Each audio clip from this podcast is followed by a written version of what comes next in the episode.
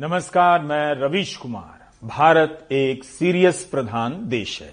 हम भारतीयों की सीरियसता की खास बात यह है कि हम हर बात को गंभीरता से लेते हैं। हंसने से पहले और हंसने के बाद सीरियस होना हमारी सीरियसता का अभिन्न अंग है। हंसना दो सीरियसताओं के बीच एक छोटा सा ब्रेक है। जब सारी बीमारी गोबर से ही दूर हो रही है तो फिर कॉमेडी की ज़रूरत नहीं है। सॉरी अस्पताल की कोई ज़रूरत नहीं है। गोबर के रहते अस्पतालों के शिलान्यास हो रहे हैं और कॉमेडी शो कैंसिल हो रहे हैं। यह है हमारी सीरियसता का लेवल। आप किसी भी शादी में चले जाइए, ज़्यादातर लोग सीरियस मिलेंगे। जिन्हें नहीं मिला है, वो भी सीरियस होंगे और जिन्हें मिला है, वो तो होते ही हैं। आप जानते हैं कि क्या मिला है और क्या नहीं मिला है। डांस फ्लोर पर जाने की दिली इच्छा सबकी होती है, लेकिन डांस नहीं आने के कारण सब सीरियस रहते हैं, ताकि स्पष्ट संकेत चला जाए कि लड़के के पिताजी सीरियस हैं। वे डांस करना ठीक नहीं समझते। करोल बाग से खरीदी गई सौ रंगों की शेरवानी पहनकर नए फ़ैशन को गले लगा रहे हैं, मगर डांस फ्लोर पर नाच रही समधन को देखकर नए फ़ैशन को ताना मार रहे हैं। इतनी सीरियसताओं के बीच किसी को हंसाने की ज़रूरत नहीं है।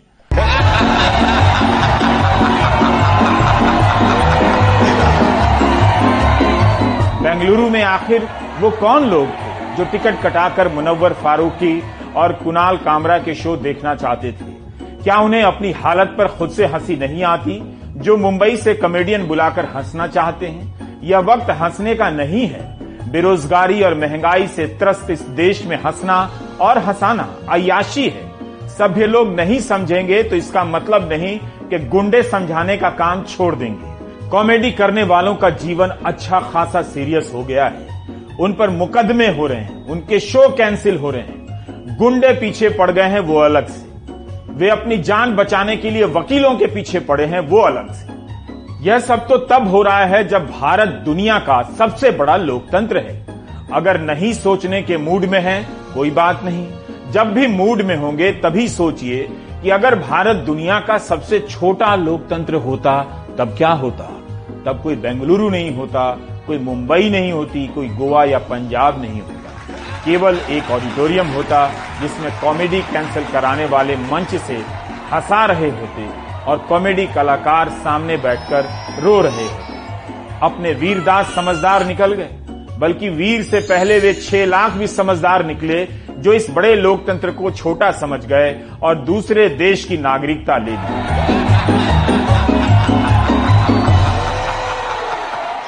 मेरा मकसद भारत में गंभीरता की नई सहेली, सीरियसता की प्रासंगिकता को स्थापित करना है। हम सब भारतीय हैं, लेकिन सीरियस भी हैं। प्रधानमंत्री मोदी ने भी कई मौकों पर अपने भाषणों में गंभीरता पर ज़ोर दिया है। उन्हें चिंता है कि नई पीढ़ी गंभीर ज्ञान से दूर ना हो जाए। उन्हें चिंता है कि जिन्होंने कबीर दास को गंभीरता से नहीं पढ़ा, वे समाज में कलह का माहौल बनाने की कोशिश कर रहे हैं। इन दोनों चिंताओं के बीच एयर इंडिया को बेच देने की गंभीरता की आवाज़ भी आपको सुनाई देगी। आज टैक्स और ट्वीट के इस दौर में ये और ज़्यादा ज़रूरी है कि हमारी नई पीढ़ी गंभीर ज्ञान से दूर न हो जाए। अंतर्राष्ट्रीय योग दिवस जल्द ही आने वाला है।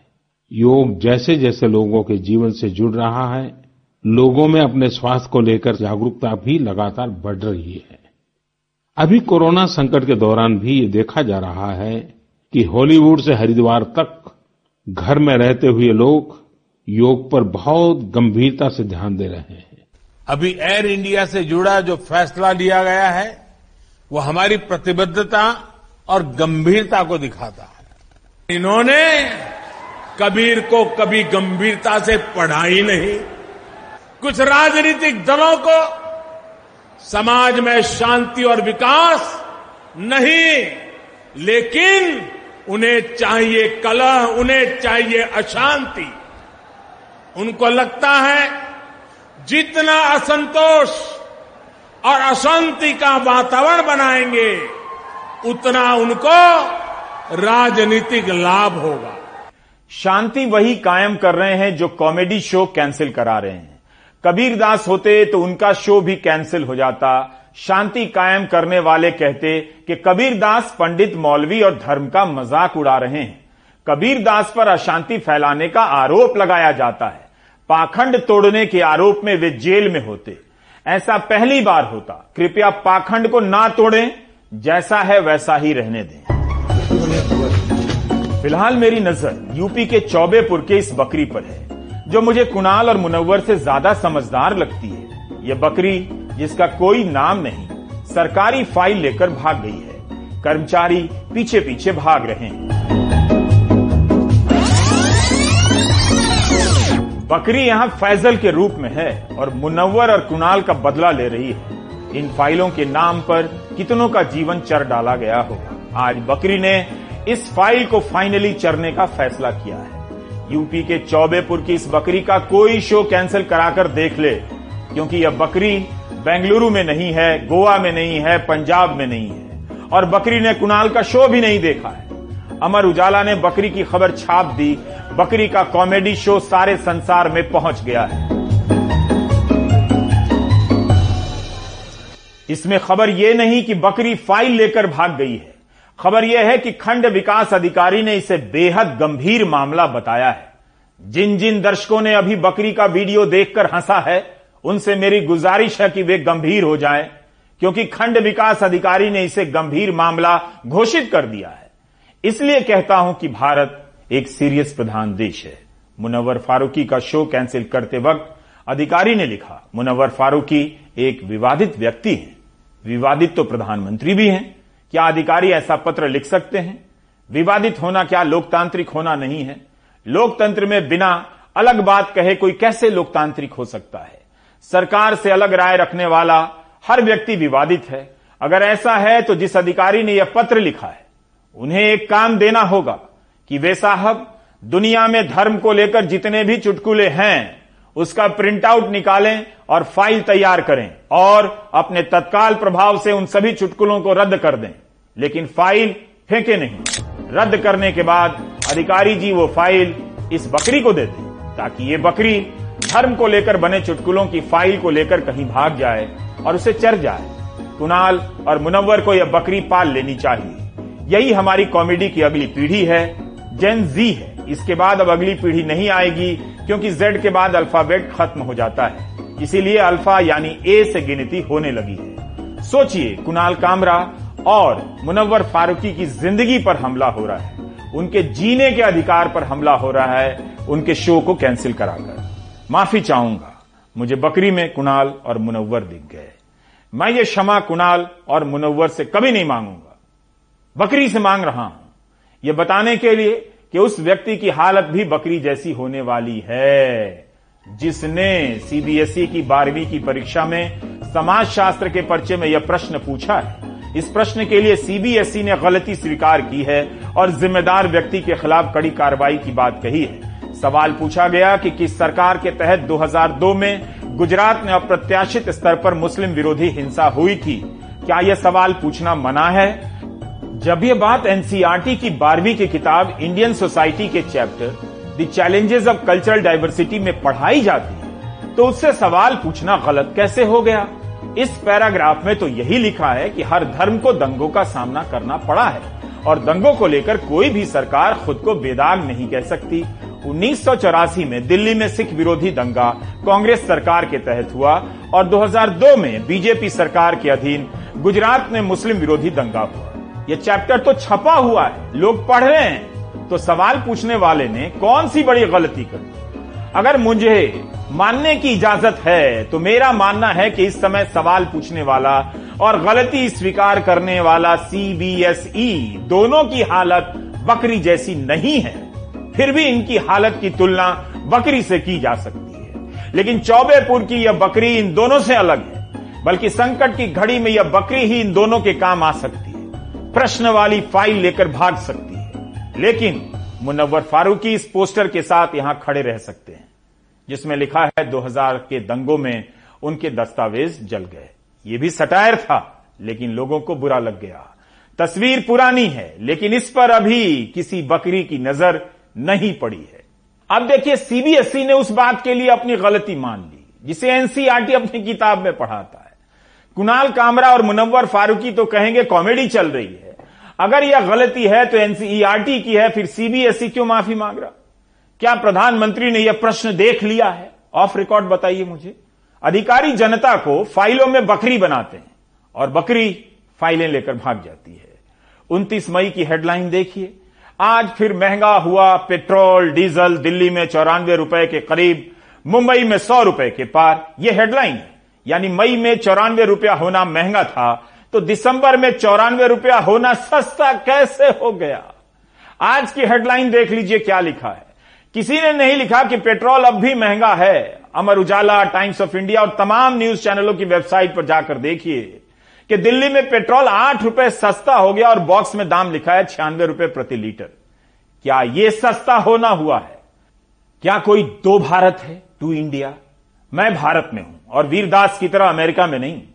वीरदास होते तो इस खबर पर ज़रूर कहते अमेरिका में कि एक भारत है जिसे चौरानवे रुपया लीटर पेट्रोल महँगा लगता है और एक भारत है जिसे छियानवे रुपया लीटर पेट्रोल सस्ता लगता है। वीरों की धरती से निकलकर गए वीरदास ने इसी तरह की कुछ बात अमेरिका में कह डाली तो भारत ने मुकदमा हो गया। जब तक यहाँ हैं, एक भारत श्रेष्ठ भारत का नारा जपते रहिए, सेफ़ रहिएगा। जब अमेरिका जाइएगा तब दो भारत का देख लीजिएगा। I come from an India where we laugh so loudly in the comfort of own homes you can hear us through the walls and I come from an India where we break down the walls of a comedy club because you can hear laughter inside Vir कह रहे हैं कि मैं ऐसे भारत से आता हूँ जो घर में ज़ोर ज़ोर से ठहाके लगाता है लेकिन कॉमेडी क्लब की दीवारें ढहा देता है। खुद पर हंस लीजिए लेकिन दूसरों पर मत हंसिए वरना केस हो जाएगा। मुझे लगता है कि दो भारत की बात करने वाले वीरदास, कुणाल कामरा, मुनव्वर फारूकी पर मुकदमा करने के बजाय उन्हें इस क्विज शो में भेजा जाना चाहिए। मैंडेटरी। यह क्विज शो सरकार चलाती है। एक भारत श्रेष्ठ भारत क्विज है। प्रधानमंत्री मोदी के जन्मदिन पर यह शुरू हुआ क्योंकि सेवा करते हुए उनके 20 साल पूरे हुए। इसलिए यह क्विज 17 सितंबर से 15 अक्टूबर के बीच चला। सेवा समर्पण क्विज सीरीज़, इसमें पाँच लाख तक इनाम जीतने की व्यवस्था थी। कुणाल मुनव्वर और वीर मिस कर गए। कॉमेडी से अच्छा है कि ये लोग क्विज में हिस्सा लें और प्राइज जीतें। दिल्ली में इसी तरह की कॉमेडी वायु प्रदूषण को लेकर चल रही है। दो दो सरकारें हर सुनवाई में सीरियस होकर सुनने चली जाती हैं सुप्रीम कोर्ट से। सुप्रीम कोर्ट से डांट खाती हैं, फिर आ जाती हैं। सुप्रीम कोर्ट ने कहा है कि दिल्ली में वायु प्रदूषण के कारण माँ बाप घर से काम कर रहे हैं और तीन चार साल के बच्चे स्कूल जा रहे हैं। दिल्ली सरकार ने स्कूल फिर से बंद कर दिया। क्या सुप्रीम कोर्ट को पता नहीं कि कुणाल कामरा और मुनव्वर फारूकी के कई सारे कॉमेडी शो कैंसिल हो गए हैं? उनके जीने के अधिकार पर हमला हुआ है। जब उन्हें कॉमेडी करने की इजाज़त नहीं है तो बाकी लोग लिबर्टी क्यों ले रहे हैं? यह कॉमेडी है बताकर सुप्रीम कोर्ट सरकार को मुसीबत में क्यों डाल रहा है? क्या पता सरकार ही कैंसिल हो जाए? सरकार ने वैक्सीन सर्टिफिकेट पर प्रधानमंत्री की तस्वीर लगाकर कितने आरोप झेले विपक्ष के। काश वो मध्य प्रदेश के इस अधिकारी की बात सुन लेती। तो एक बोतल से ही काम चल जाता देश में सर्टिफिकेट की ज़रूरत ही नहीं पड़ती। हम बोर्ड भी लगवाए रहे हैं कि हर एक दुकान पे बोर्ड लगेगा कि भाई दोनों डोज वालों को ही दारू बेचेंगे। वेरीफाई कैसे होगा सर? किस तरह से उसको वेरीफाई ये तो उसकी ईमानदारी से वो बोलेगा कि हाँ मेरे लग गए हैं और हिंदुस्तान में अधिकतर हमारा खुद का अनुभव है कि दारू पीने वाला सही बोलता है झूठ नहीं बोलता। सच सच बताइए आपने अभी अभी सुना ना कि दारू पीने वाला व्यक्ति झूठ नहीं बोलता? सच का शराब से कितना गहरा संबंध है। ये जानते हैं, मुझे पता नहीं वो पीते हैं या नहीं पीते अब आते हैं बिहार। हम आज के शो के ज़रिए बताना चाहते हैं कि भारत में कॉमेडी केवल कुणाल और मुनव्वर के लिए कैंसिल हुई है। बाकी सब जगह कॉमेडी खुलेआम चल रही है।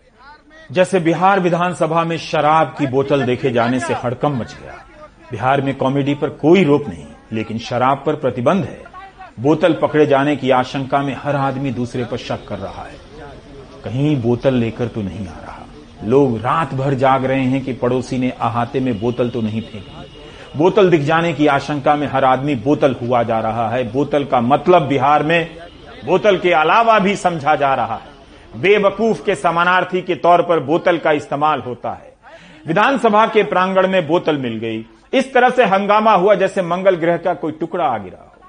यहाँ पर कैसे शराब का बोतल आया? है और ये मामूली बात नहीं, अगर यहाँ पर कोई शराब का बोतल आया है तो कोई गड़बड़ कर रहा है, उसको छोड़ना नहीं चाहिए। और अगर पता चल जाए तो उस पर सख्त कार्रवाई होनी चाहिए। इसको बर्दाश्त नहीं किया जा सकता, हमको मालूम नहीं था। अगर यहाँ पर कहीं बोतल है, और कहीं इस प्रकार से कोई इधर से उधर कर रहा है तो कोई तो गड़बड़ करने वाला होता ही है। बिहार में शराब पीने से भी खतरनाक शराब की बोतल का मिलना है। सोचिए, अगर नदी के पानी के साथ कोई बोतल बहती चली आए जैसे कोरोना के समय लाशें बहती चली आईं, तब कितना हड़कम मचेगा। सबने कहना शुरू कर दिया था, यह लाश मेरे राज्य की नहीं है। जबकि वह लाश भारतीय नागरिक की थी। क्या इन बोतलों के साथ भी यही होगा? उसे शराब का नहीं माना जाएगा, उसे बिहार का नहीं माना जाएगा।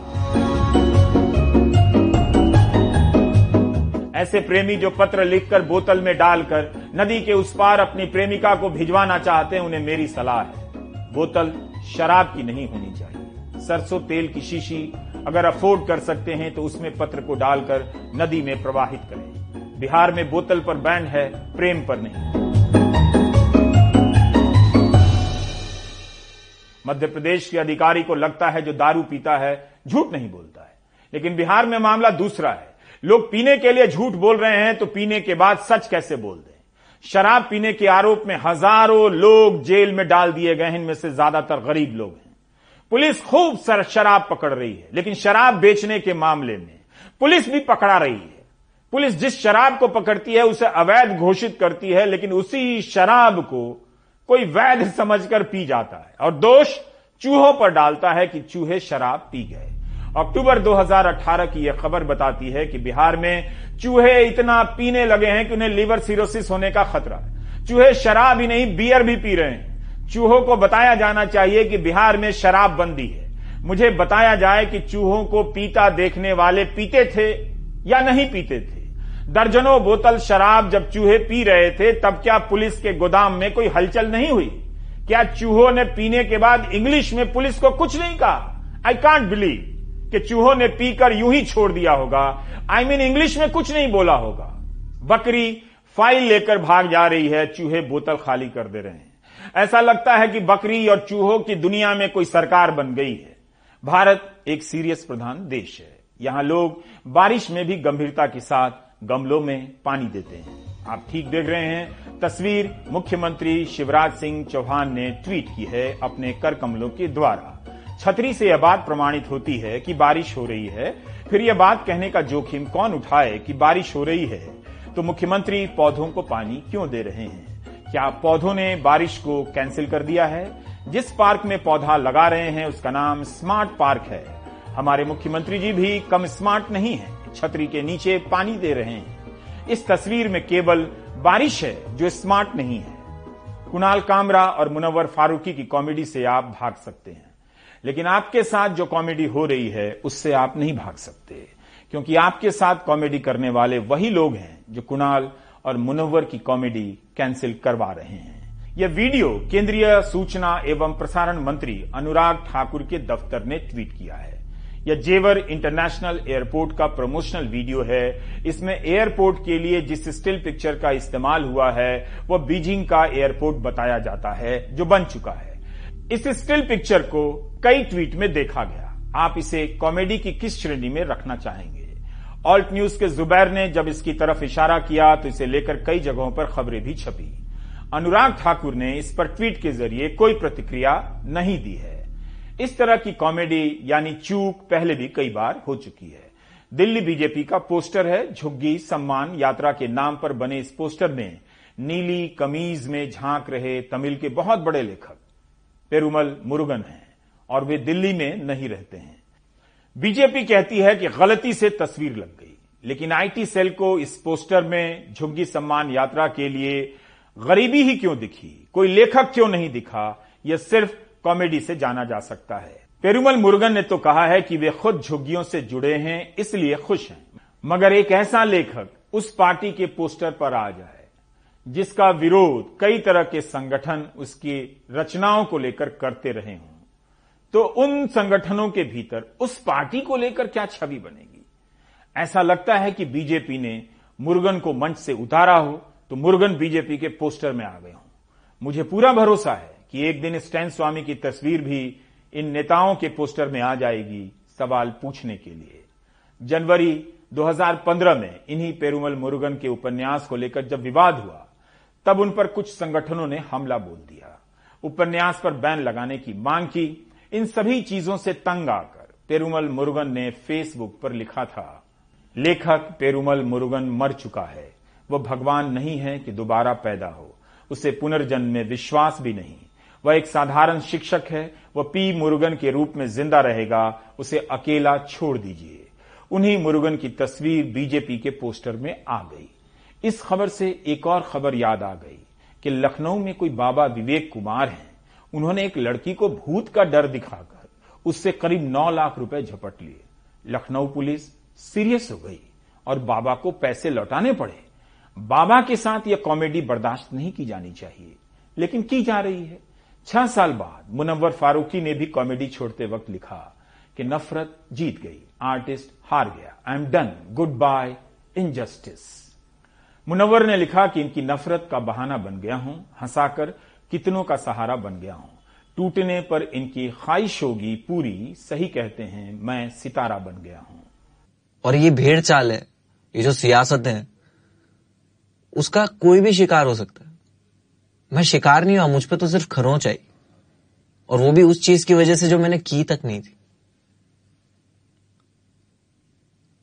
किसी की सियासत और किसी की ये भेड़ चाल इसके चक्कर में किसी की ज़िंदगी बर्बाद हो सकती है। देश कॉमेडी को लेकर इतना गंभीर हो गया है कि गंभीरता कॉमेडी लगने लगी है। आपको याद होगा, सांसदों की कार से जब लाल बत्ती उतारी गई, तब कहा गया कि वीआईपी संस्कृति खत्म हो गई, सेवा की संस्कृति चालू हो रही है। उस फैसले को महान और ऐतिहासिक दोनों बताया गया। 2017 का साल था। उस साल बत्ती कल्चर के खत्म होने को लेकर हिंदी अखबारों में बड़ी बड़ी हेडलाइनें छपा करती थी। किसी अधिकारी की कार पर बत्ती दिख जाती थी तो हड़कम मच जाता था। अखबार छापने लग जाते थे और अधिकारी बत्ती उतारने लग जाते थे। इस फैसले को क्रांतिकारी बताया गया। ऐसा बताया जाता था जैसे अधिकारी अब सामान्य हो गए हैं, देश में जनता ही वीआईपी हो गई है। ये उस साल के उस भारत की बात है। मैं अब इस साल के इस भारत की बात बताता हूँ। लोकसभा में सरकार से सवाल पूछा गया कि क्या एयरपोर्ट के एंट्री और एग्जिट गेट पर सांसदों को लाने ले जाने और उनके सामान को ढोने और बोर्डिंग पास देने को लेकर एयरलाइन कंपनियों को कोई सुझाव दिया गया है? क्या सांसद को अपनी पसंद की सीट चुनने का अधिकार है? नागरिक उड्डयन मंत्रालय ने जो जवाब दिया है लोकसभा में, उसे ध्यान से सुनिए। इसके लिए सभी एयरलाइन कंपनियों को दिशा निर्देश जारी कर दिए गए हैं। विमान कंपनियों को सलाह दी गई है कि दिशा निर्देश के मुताबिक सांसदों को पसंद की सीट दी जाए, बशर्ते उपलब्ध हो। क्या यह वीआईपी कल्चर नहीं है? क्या यह कॉमेडी नहीं है कि एक तरफ़ लाल बत्ती हटाई जा रही है ताकि किसी गाड़ी को दूसरी गाड़ी की तुलना में विशेष सुविधा ना मिले? दूसरी तरफ़ सांसदों को पसंद की सीट के लिए दिशा निर्देश दिए जा रहे हैं। हवाई अड्डे के गेट पर उनके आने जाने के समय विशेष प्रोटोकॉल की बात हो रही है। बिहार विधानसभा में तो एक मंत्री जीवेश मिश्रा आज इस बात से नाराज़ हो गए कि उन्हें रोककर एसपी डीएम की कार आगे कैसे निकल गई। आज उन्होंने कह दिया कि तय हो कि कौन बड़ा है, सरकार मंत्री बड़े हैं या एसपी डीएम बड़े हैं। एसपी डीएम के लिए तुम हमको रोकोगे हम सरकार है। मतलब इसी करते हो तुम लोग। बिहार सरकार के मंत्री जीवेश मिश्रा है और क्या हुआ क्या इनका एसपी डीएम जाएगा तो ये मंत्री को रोक करके ये खड़ा कराते हैं। जब एसपी और डीएम आते हैं तो मिनिस्टर को ये रोक देते हैं और ये खड़ा कराते हैं यहाँ पर। ये अधिकारी है यहाँ जो खड़े हैं। इनकी सस्पेंशन होगी, तभी मैं सदन में जाऊँगा। चूँकि परिसर के अंदर की बात है, इसलिए मैं इसको यहाँ रख रहा हूँ। बाहर तो मैं खुद सक्षम था। लेकिन, अरे बैठ जाइए, पहले हमको कहने दीजिए ना। पहले हमको कह लेने दीजिए, फिर आप बताइएगा। और हमारी गाड़ी को रोका गया, और एसपी डीएम को के लिए रोका गया। मुझे लगा कि शायद सीएम साहब आ रहे हैं, या सभापति या अध्यक्ष महोदय आ रहे हैं। लेकिन एसपीडीएम के लिए हमारी गाड़ी को रोका गया। ये दोषी अधिकारियों को आप आश्वासन दीजिए आसन से कि तुरंत सस्पेंड करके उस पर कार्रवाई किया जाएगा। अदरवाइज़ ये इस प्रकार से जनप्रतिनिधियों को अगर अपमानित किया जाएगा तो ये ये कहीं न कहीं, ये उचित नहीं है। इस पर मुझे आश्वासन चाहिए। मुझे आश्वासन चाहिए आसन का। आप कस्टोडियन हैं। आप क्यों रोका गया? माननीय मंत्री जी आसन तय बढ़िए करें बढ़िए डीएम बड़ा एसपी बड़ा की सरकार बड़ी ये आसन तय करे आज। माननीय मंत्री जी। नहीं बैठूँगा। ये आसन तय करे आज कि एसपी बड़ा डीएम बड़ा कि मंत्री बड़ा सरकार बड़ा। तय करे। मैं नहीं रहना तय करे इसको आप। आप भी अपने बारे में तय कर लीजिए कि आप क्या हैं। आज ही तय कीजिए और अभी कि आप जनता हैं या नहीं। जनता है तो सरकार आपसे बड़ी है या आप सरकार से बड़े हैं? मंत्री जी तय किए जाने को लेकर बहुत सीरियस हैं। आपने उनका गुस्सा देख लिया ना? बिहार विधानसभा में बैठक हो गई है। बोतल से सहमा बिहार या तय करने में सक्षम है कि कौन बड़ा है? एसपी बड़ा है या मंत्री बड़ा है? डीएम बड़ा है या सरकार बड़ी है?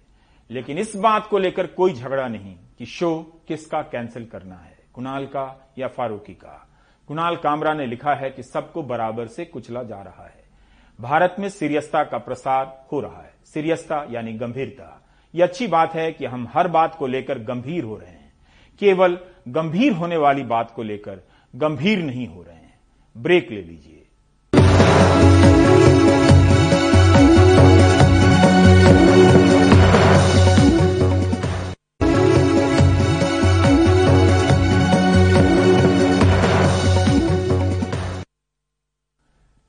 सरकार का दावा है कि यूपी में साढ़े चार लाख नौजवानों को सरकारी नौकरी दी गई है।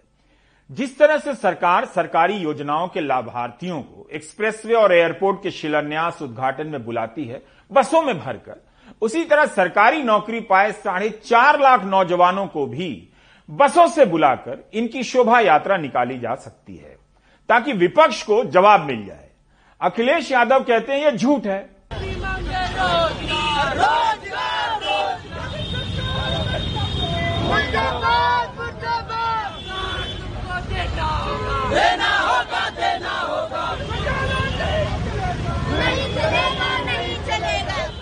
हाल में पेपर लीक की जवाबदेही तय करने और रोज़गार की मांग कर रहे छात्रों के प्रदर्शन को रोकती लखनऊ की पुलिस। पुलिस तो आगे करता है। सरकारी स्कूलों के लिए शिक्षकों के इम्तिहान की परीक्षा का पेपर लीक होने के बाद परीक्षा रद्द होने से तकरीबन 20 लाख छात्रों पर असर पड़ा है। हम इस वक्त लखनऊ में विधानसभा के पास हैं।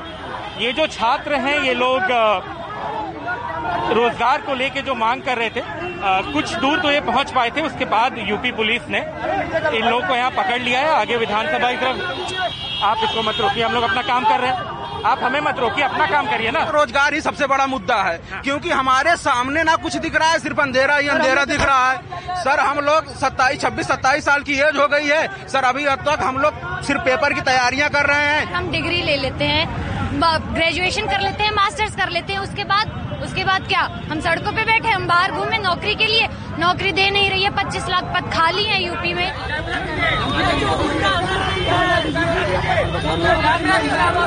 देश में सबसे ज़्यादा आबादी वाले राज्य में नौकरियों का मुद्दा दो महीने बाद होने वाले विधानसभा चुनावों के लिए एक अभियान बन गया है।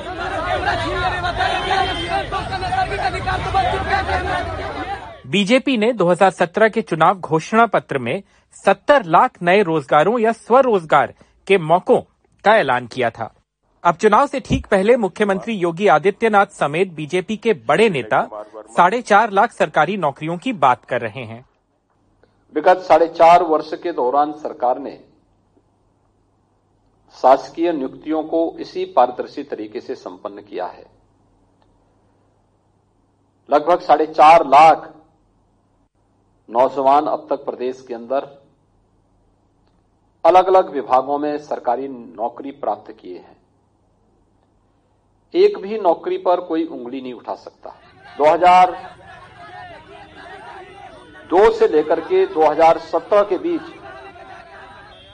इन 15 वर्षों में जितनी नियुक्तियाँ प्रदेश के अंदर शासकीय विभाग में या निजी क्षेत्र में नहीं हुई होंगी, उससे कई गुना अधिक नियुक्तियाँ अकेले साढ़े चार वर्ष में हमारी सरकार ने प्रदेश के अंदर, प्रदेश के नौजवानों को नौकरी और रोज़गार के साथ जोड़ते हुए उपलब्ध करवाई है।